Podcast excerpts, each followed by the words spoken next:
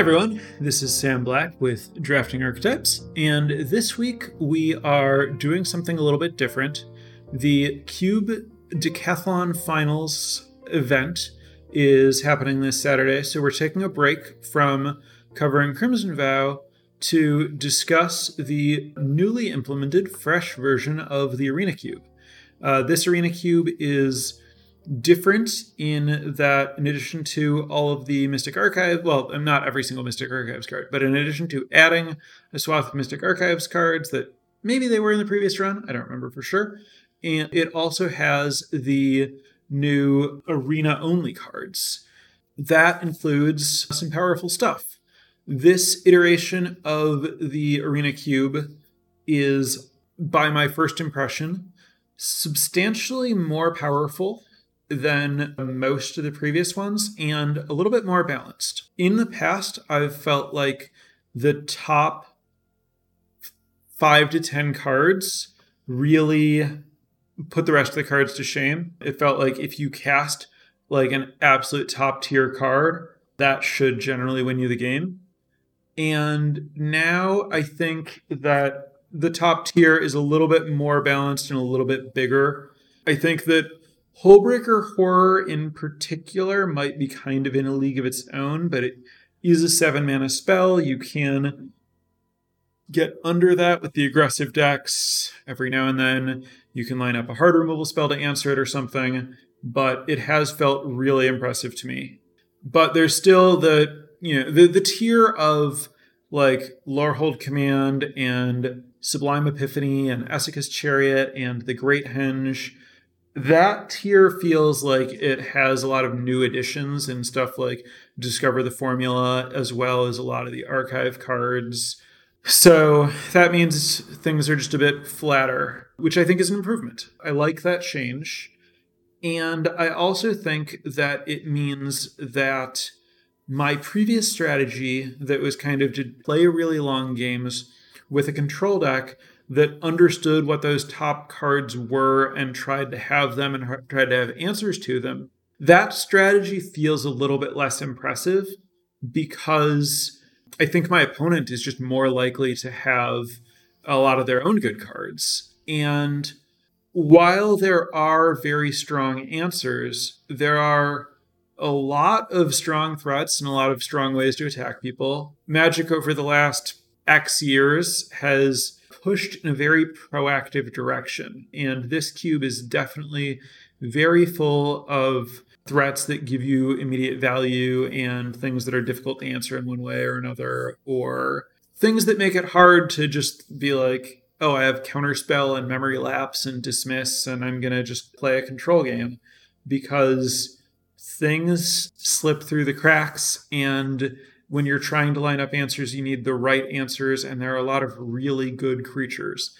If you're just like, well, that's okay, I just need to prioritize creature removal because they're good creatures. The problem is that, mo- like, most of the time that you use a creature removal spell on a creature, you're falling behind on uh, some resource. You're usually getting ahead on mana in exchange for falling behind on something else. Like their creature did something when it came into play.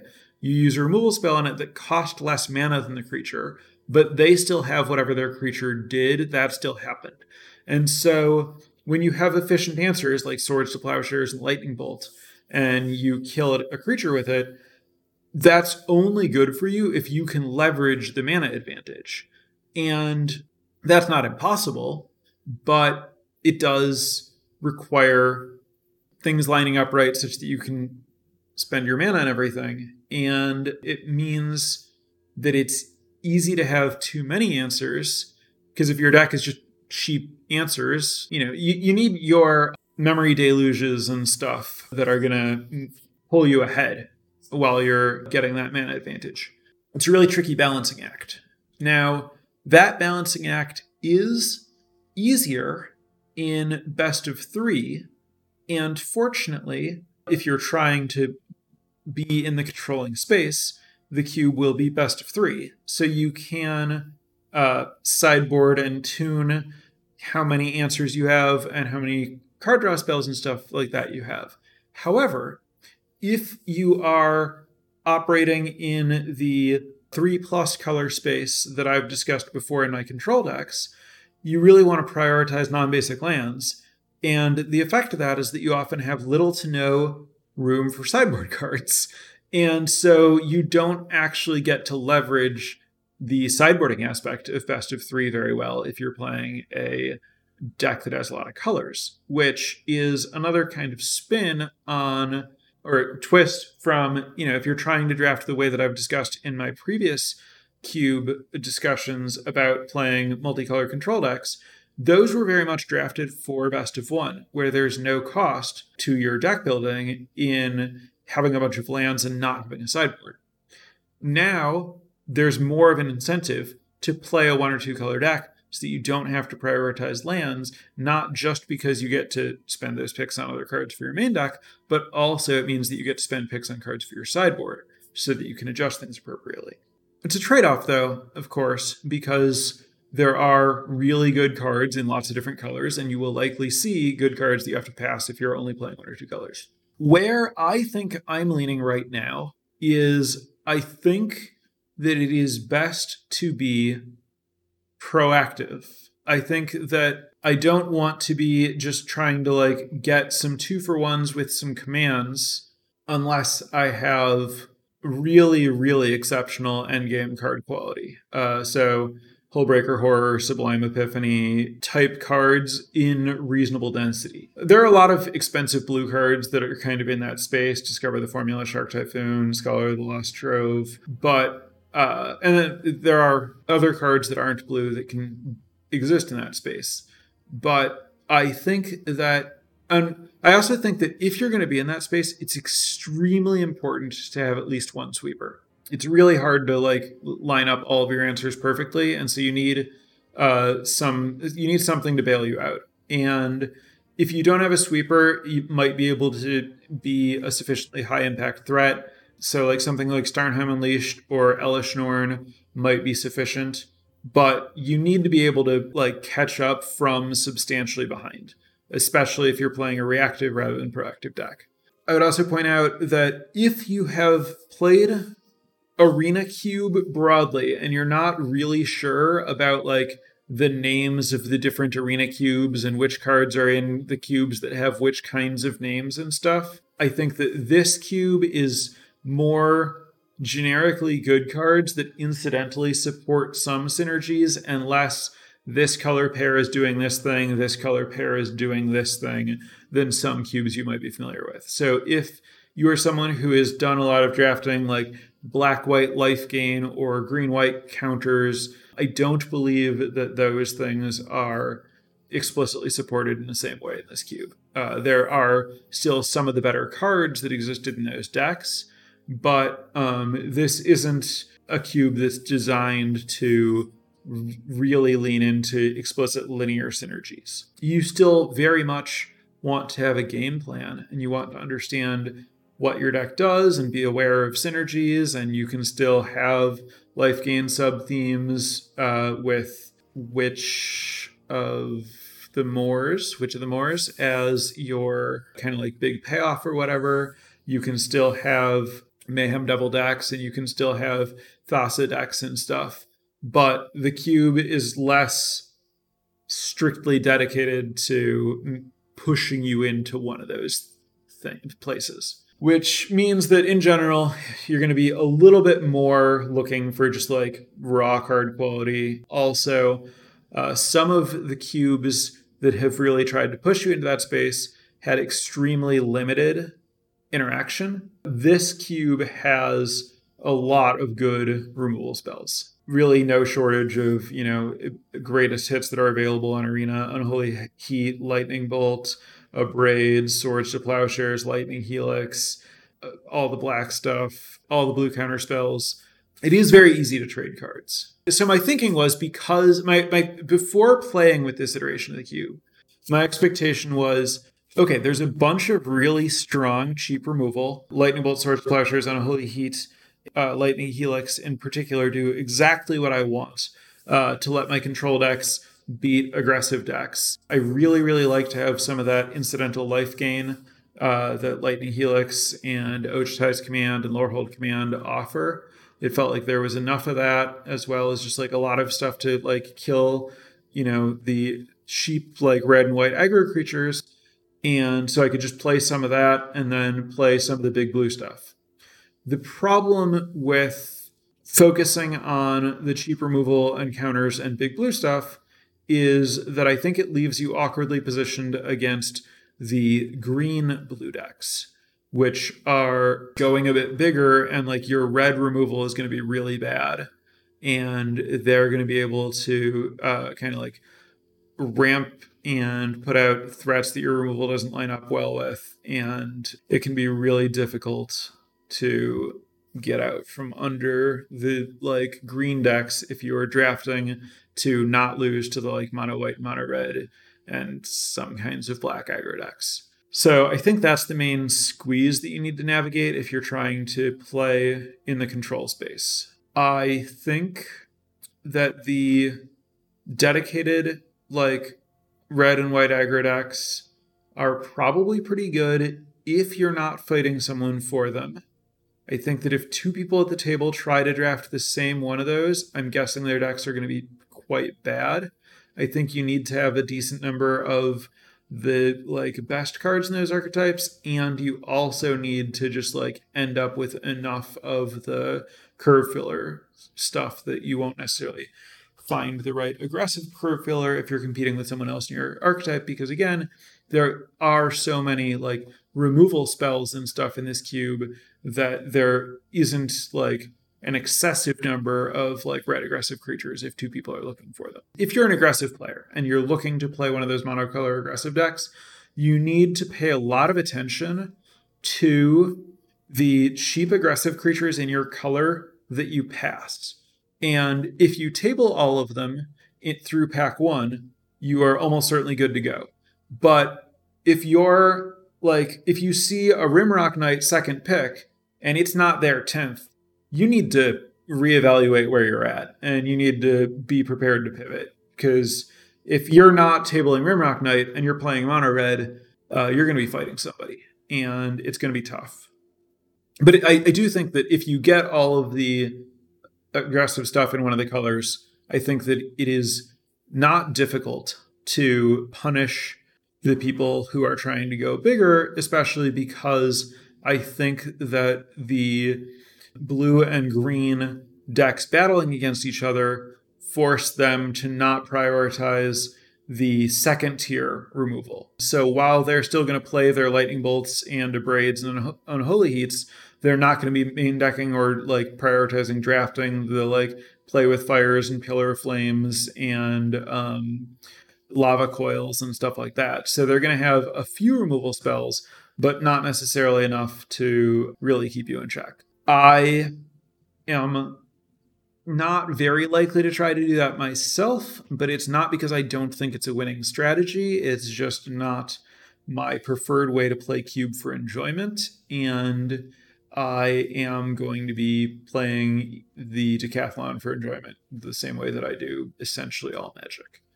As far as green goes, I think that there are a couple of approaches to it. You can be the like base green creature deck. You can be uh, like splashing green for gold cards and some amount of like ramp and Oracle of Daya type stuff in a control deck, or you can be like a base green multicolor deck. There are a lot of very good green cards, but I don't think that it's a good base for an aggressive deck. The only cube where I've really liked green as the base for an aggressive deck was an early version of a green white counters cube that just had a lot of like really good early counter stuff. In this cube, I think you want to be more like, even if you're playing green creatures, it's going to be more ramping into Thragtusks and Elder Gargaroths. And likely what you want to be doing is in that space, if you have like Great Henge or like Vivien or some other really powerful card that rewards you for having a lot of green creatures in your deck. But then the other place you can be is just the ramp stuff and then some good blue cards and then probably splashing some stuff. all of that's pretty well supported. Green green has a lot of power. The other thing, I guess, if if I'm saying that I think that the narrow the aggro decks are narrow unless you're sure that they're open, you might want to avoid them and you want to be proactive. I think green is a really good way to be flexible and proactive. So I think it's a pretty safe way to draft. I think black is the weakest color. I, I think black is it's weird. So there there was a time in the past where like in the distant past, I don't know why I'm getting into cube history, but there was a time when every cube had like these random horrible black aggro creatures that nobody should ever put in a deck, like Carnophage and Dauthi Slayer, and nobody knows what these cards are. I don't know. I'm talking about them. And it took a really long time for people to try for cubes to stop trying to support black aggro with like horrible tutus for one or whatever. And now there are enough good mid-range cards that the black decks aren't trying to be just like bad red decks. And they're doing their own thing. But the thing they're doing is a little bit too small ball fiddly synergy stuff. And there are a lot of, you know, reassembling skeletons and null priests of oblivion and dusk legion zealots that are just not as good as the cards in the other colors.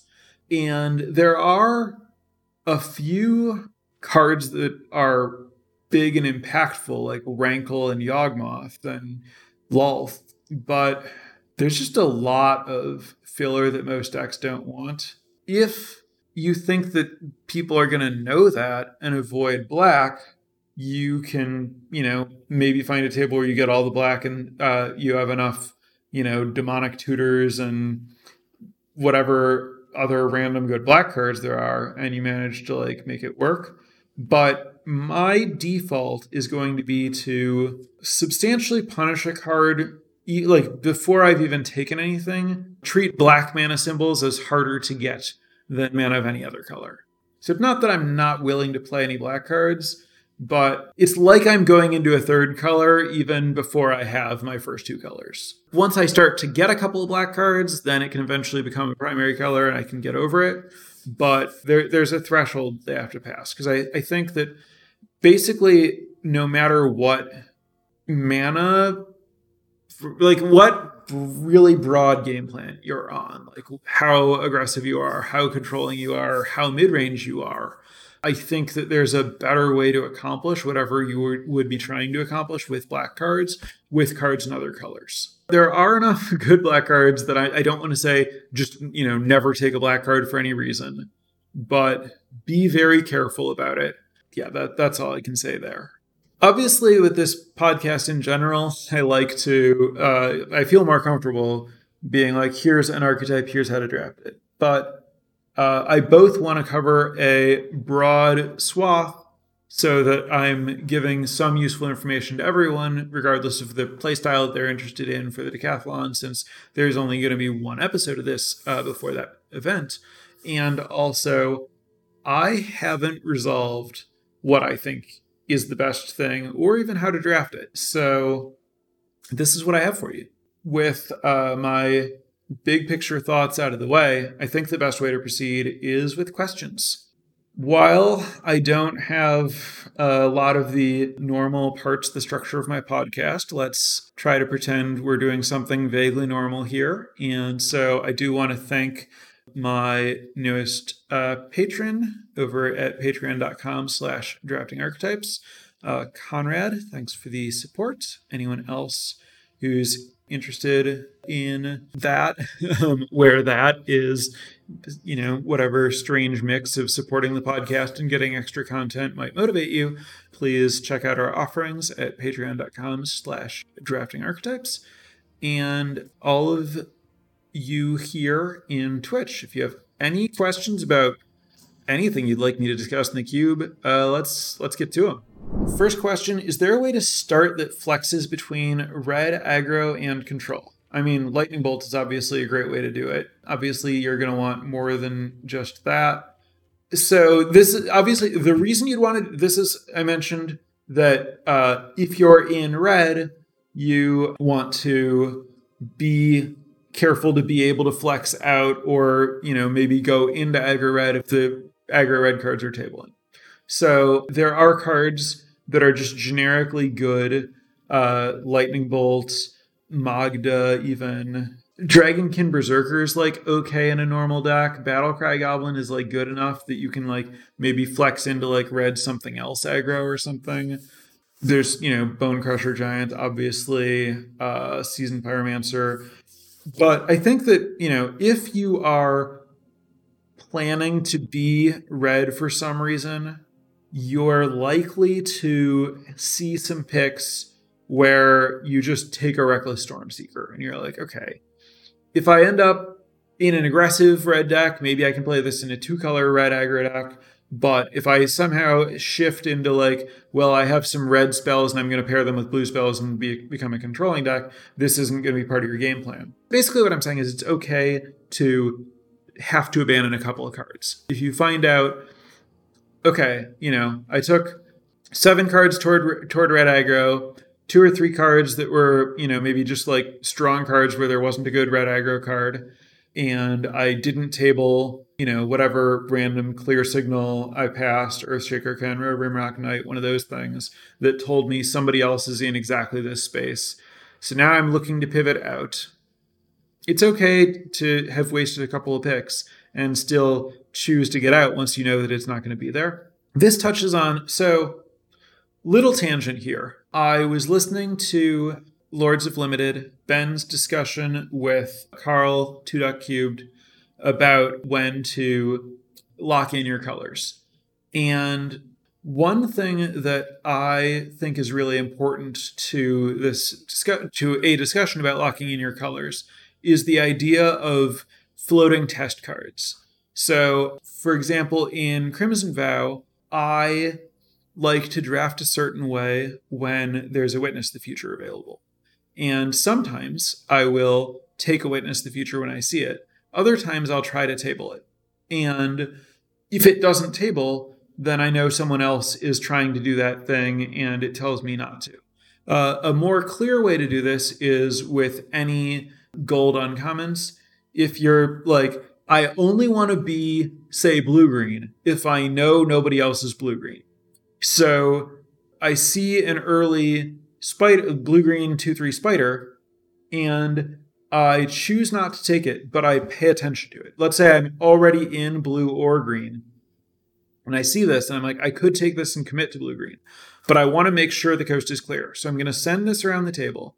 And now, until it gets back, I'm going to try to stay mono blue or mono green so that I'm flexible and I can move in, move into blue green if it comes back, and move into somewhere else if it doesn't come back.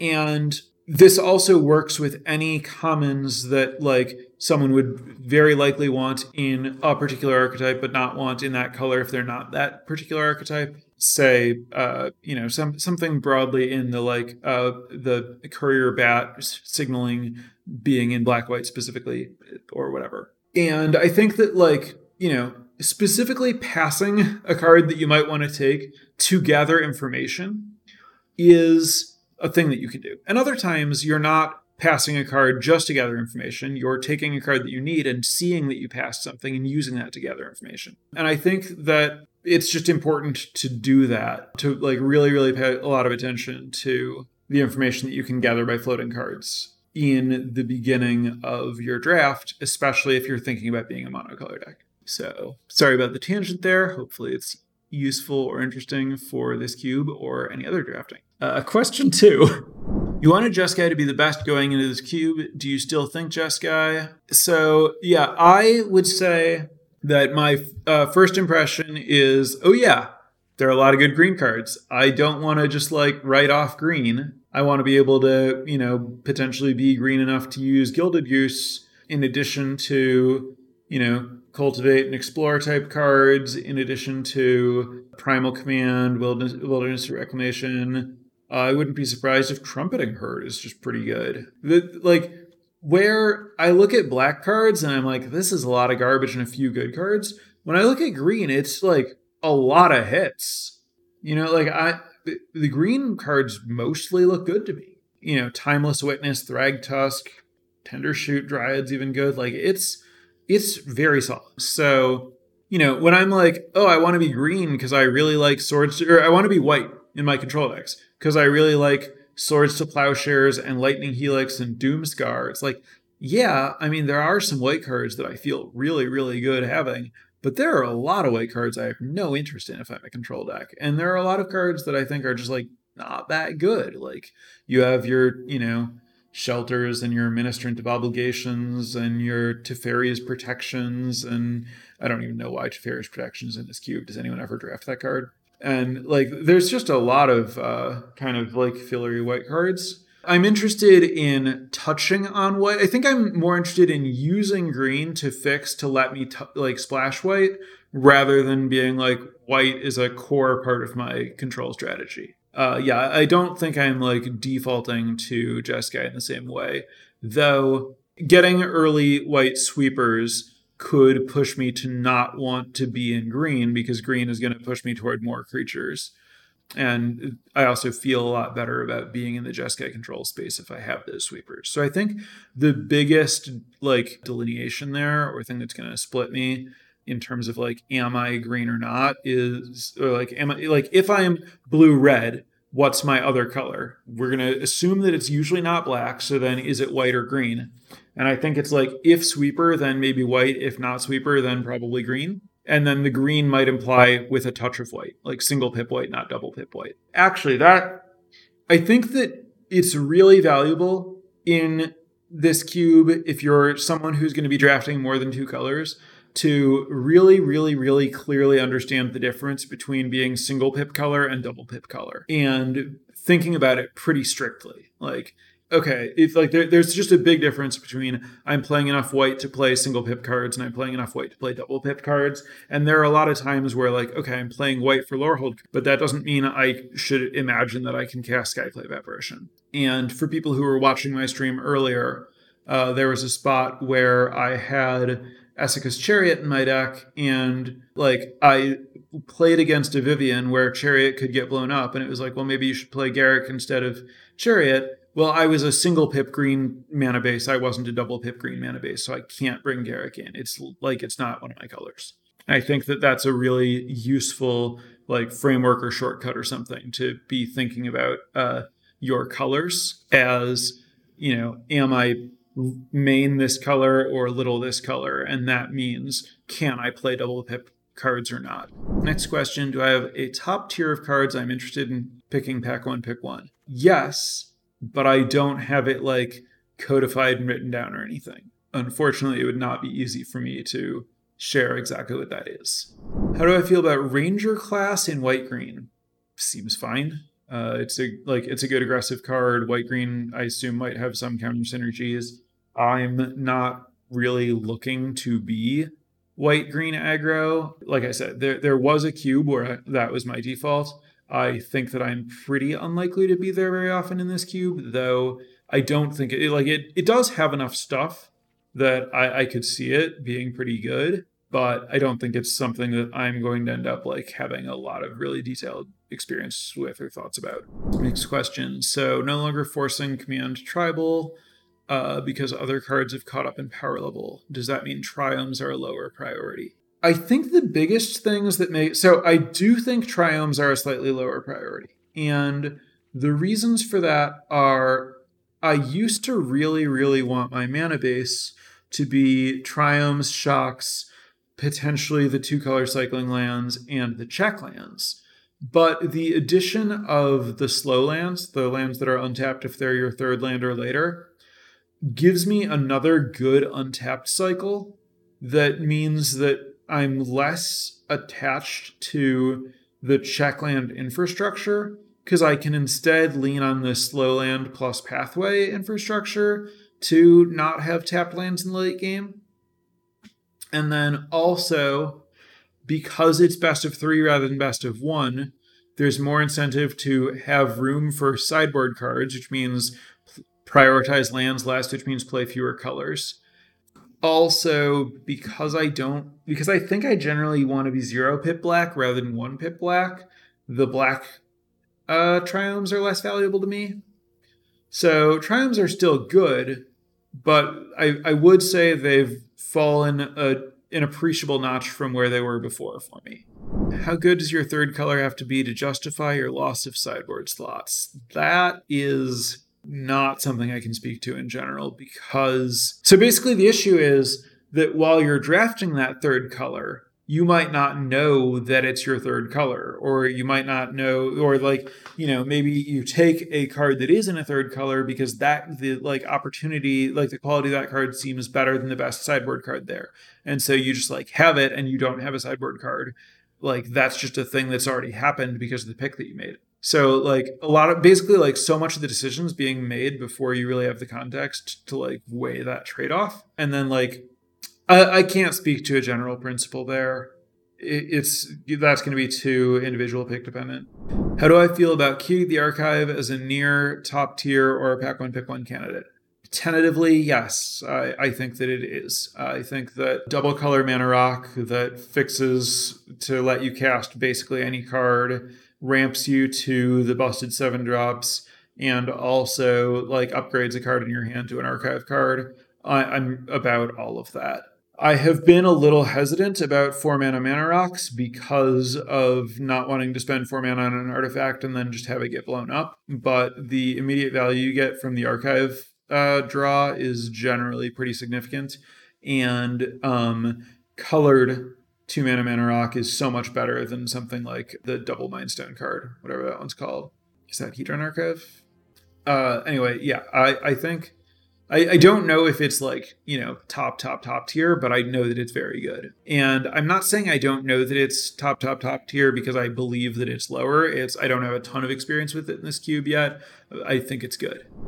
Do I have any advice on staying open versus committing, particularly in pack one? I've been drafting so much vow. I worry I'll draft the cube like it. I think that in pack one, it is good to stay open rather than commit because the while I think the like top tier has expanded a little bit, the power level disparity in the cube is still all over the place. There are still some really bad cards and some really great cards. And in pack 1, I am not inclined to pass really great cards in favor of staying open because if you have really great cards in different colors, it both gives you flexibility to choose which of those uh, you want to be, but also you might just find a way to play both. And even if they're not just different colors, they're also disparate strategies.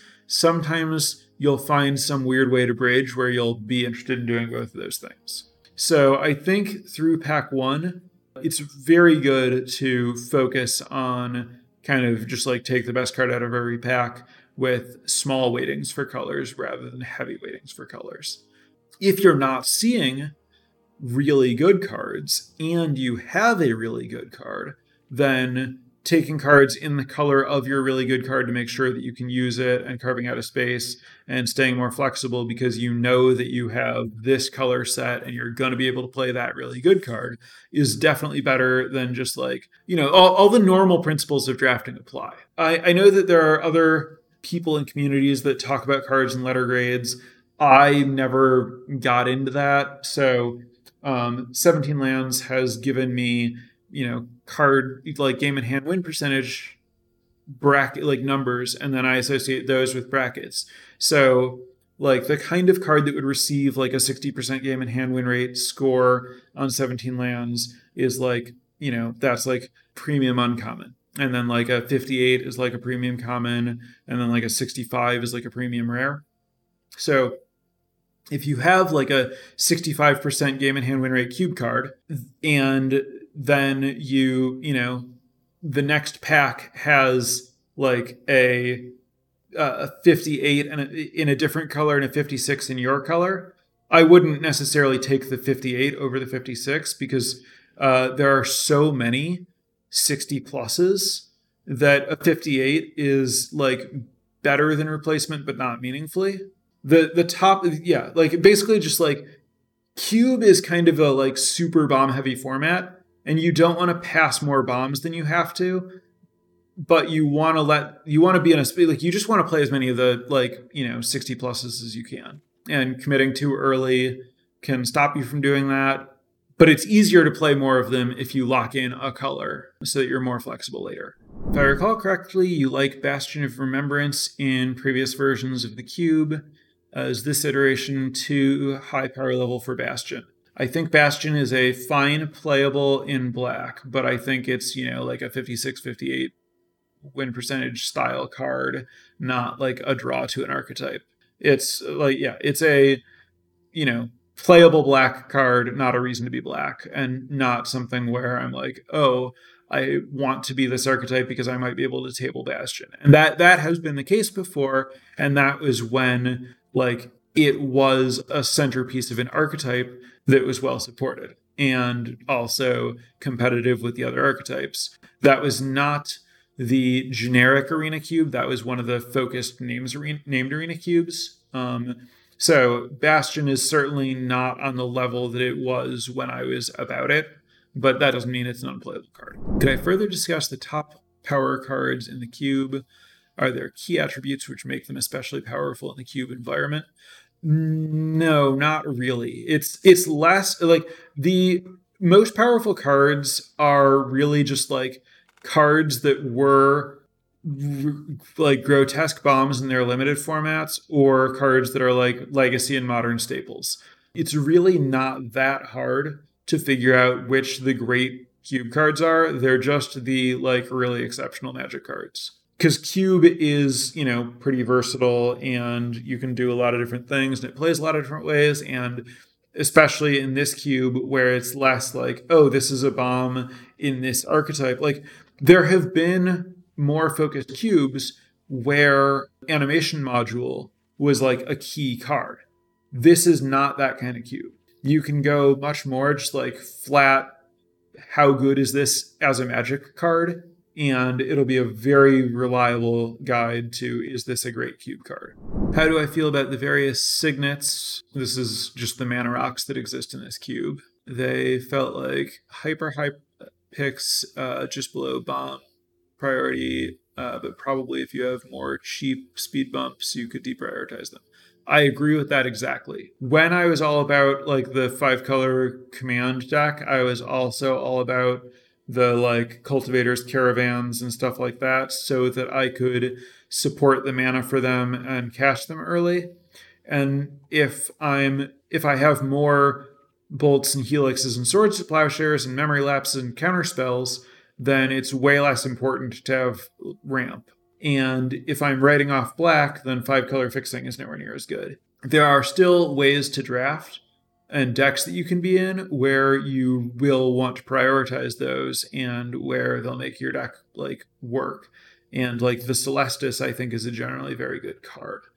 But I would definitely say that I am lower at the moment on Mana Rocks than I was in uh, the previous version of the this cube cube slash cubes where I want to be uh, really about like commands. I mean, mana rocks are still like you know good, uh, but they're not like oh I really hope I can take a mana rock out of this or I hope I get past a mana rock. They're you know 58s, not 62s. Do I prioritize taking the good lands early or do I wait until I'm more sure what colors I am? I prioritize taking the good lands early if I have a reason to believe they'll help me cast my spells. So if I first pick Lorehold Command, then I'm going to take a red white dual very, very highly. But I'm not very likely to want to like first pick, first pack, take a dual land because I like those colors or something. As soon as I have, you know, like if my first two or three picks are three different colors and they work together and I'm planning to play them together, then I'm going to prioritize the good lands that let me cast all those spells very highly. So taking them over any of the like 50x percentile cards, but below any of the 60x percentile cards or game win rate cards. What black cards are good enough to splash? Parentheses Scarab God, if you say so.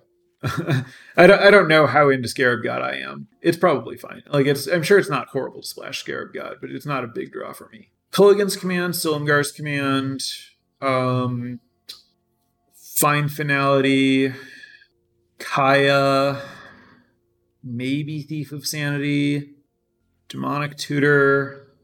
If you're splashing other black cards, you could splash black removal like Heartless Act, I guess. Similar situation with like Mythos of Nethroi, uh, Valki. Um, I could believe Elspeth's Nightmares in this space. A lot of the good black cards that are mono black are two pips, which makes it tough. So that's my first pass non exhaustive uh, list of answers to that question. I keep wanting the new Cosmos Elixir to be good. Would you play it or is it still bad? I have no intention of putting Cosmos Elixir in any deck. Are control decks going to want three plus colors? A lot of the time, yes. I would say more often than not, yes, but not definitionally. What's my opinion of the power level of Elesh Norn in this cube? Uh, so I haven't cast Elesh Norn in this particular cube, but my opinion of the power level of Elesh Norn in any cube is pretty high. I, am I'm, I'm personally very into Elesh Norn. I think Elesh Norn's a really really strong card. It, it's not like uh, Hullbreaker horror level, but it is I think exceptional. How important is learn in this cube? Sadly, doesn't exist. What would I say are the main tools to look out for for splashing? Mostly dual lands. Yeah, uh, mostly dual lands. The I think that the artifact mana that fixes is a lot better than the artifact mana that doesn't fix. Similarly, I think the green creatures that fix are a lot better than the green creatures that don't fix. So like I I would definitely prioritize like Gilded Goose over Llanowar Elves. And I think that, you know, the Rish- Rishkars and Elvish Visionaries are like solid but a little bit narrow. Um, where you know, like emergent sequence. Like I'm much higher on like Paradise Druid than Wolfwillow Haven, for example. Similarly, I like Ornithopter of Paradise despite its vulnerability more than I like Mindstone. Do I have any tips on how to balance the green ramp deck? No. You basically like you want as much ramp and as many sweet five drops as you can get. And the less ramp you have, the more you have to play three and four drops, is roughly how I look at it.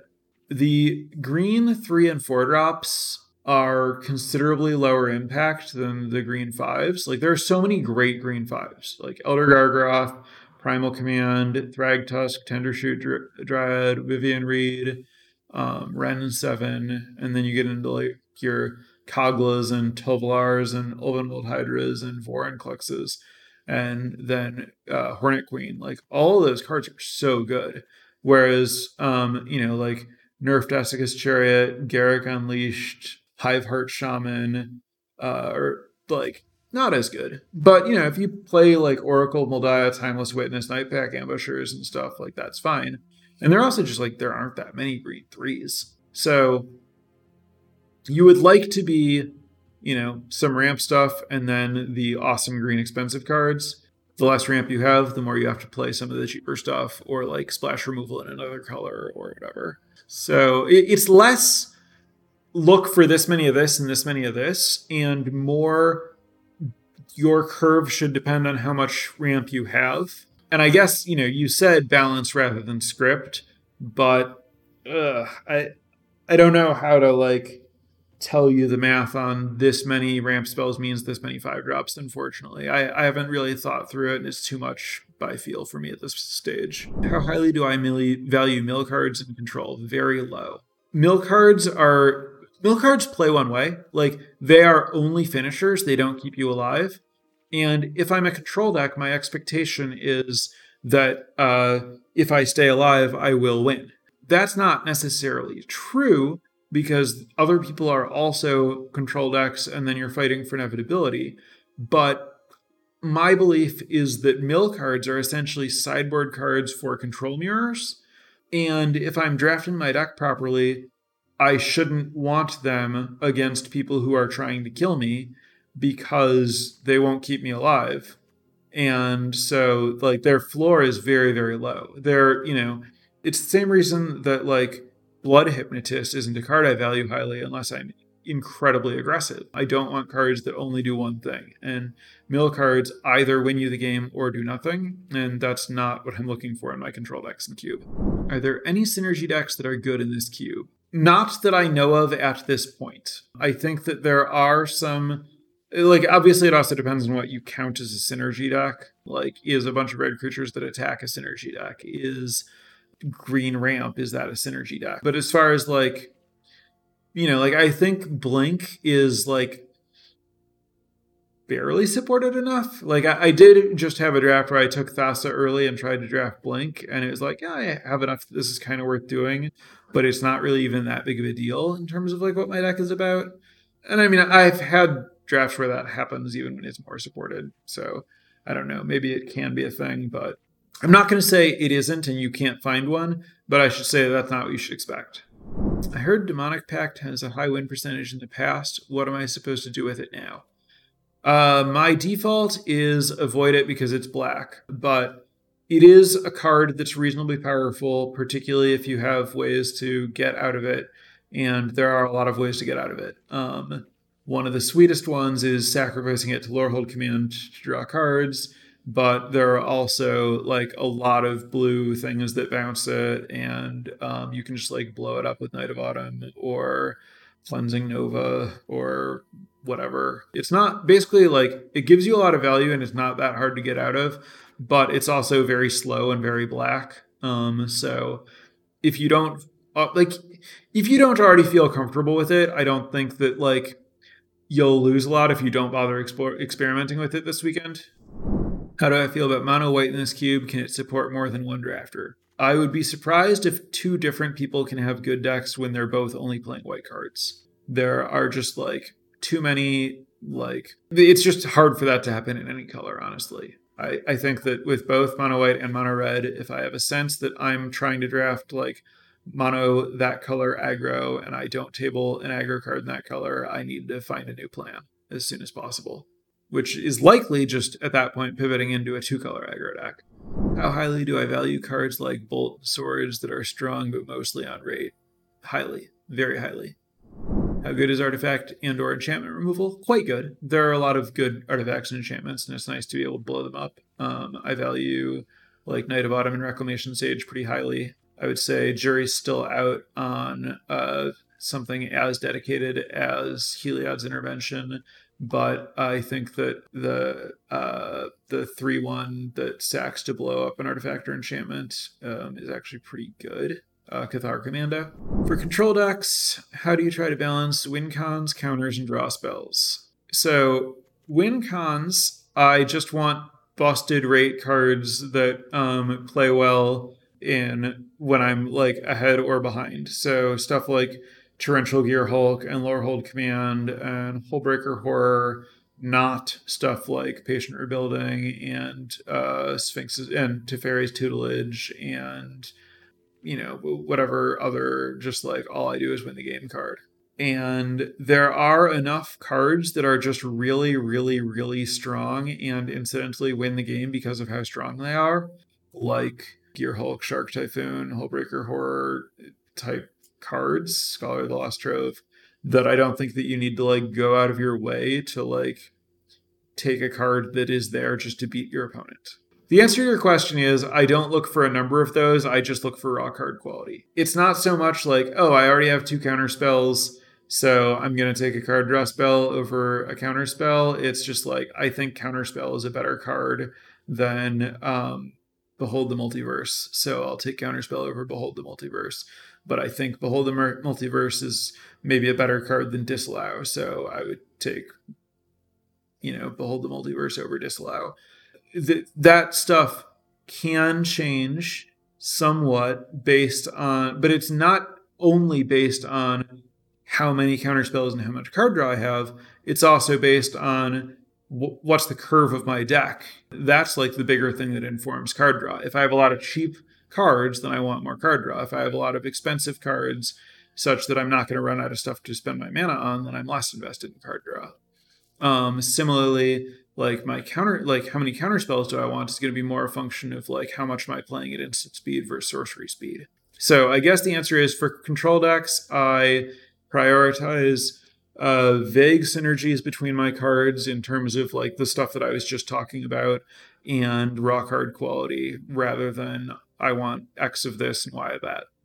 Let's suppose you find yourself with a couple of good aggressive cards in red and white early. Do I feel more pulled toward primary red or primary white. Okay, so you're you're saying if I am a white red aggro deck, do I particularly want to be base white or base red? I don't have a lot of experience here, so I'm answering, I'm thinking through the theory on the fly.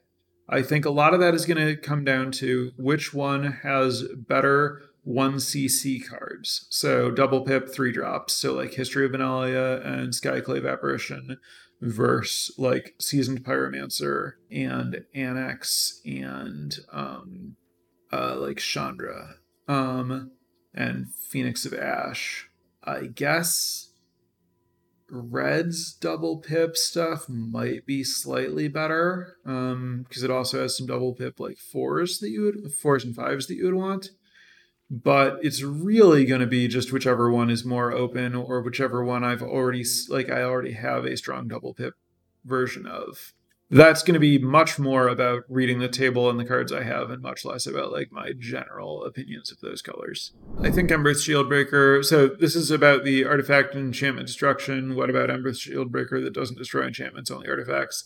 I think there are still enough artifacts that Shieldbreaker is probably pretty good. Like I, I would default to main decking Shieldbreaker in an aggressive red deck.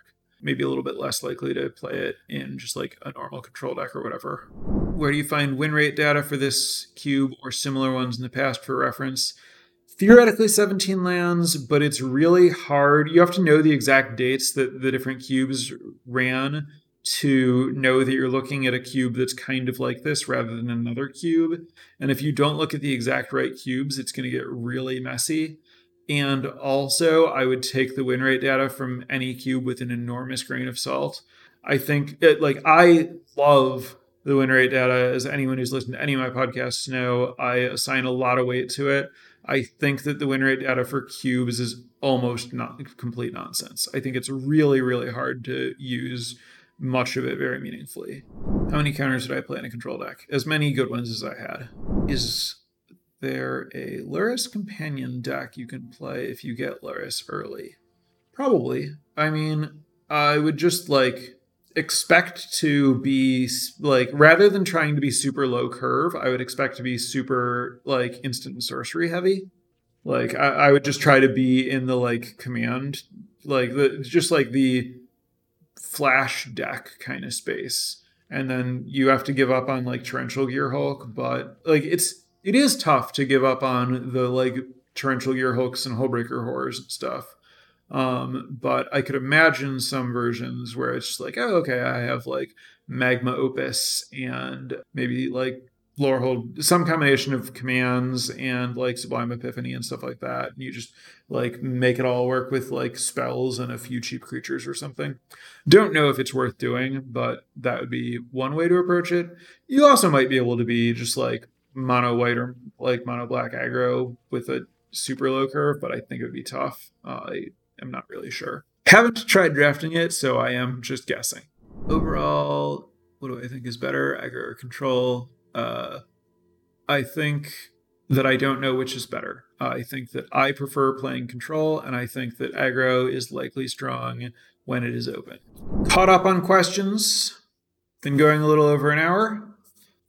So I'm going to wrap it up and get back to drafting. Thank you very much, everyone, for tuning in and asking questions. And good luck to everyone this weekend. Really glad they're doing this like uh, decathlon event. I was um, pretty skeptical of it when it was first announced because the prizes aren't great, but I found playing the decathlon events pretty fun, and I'm really looking forward to playing the cube. So appreciate Wizards running this and looking forward to it. And I hope everyone else is too. And I will be back next week with a Return to Crimson Vow.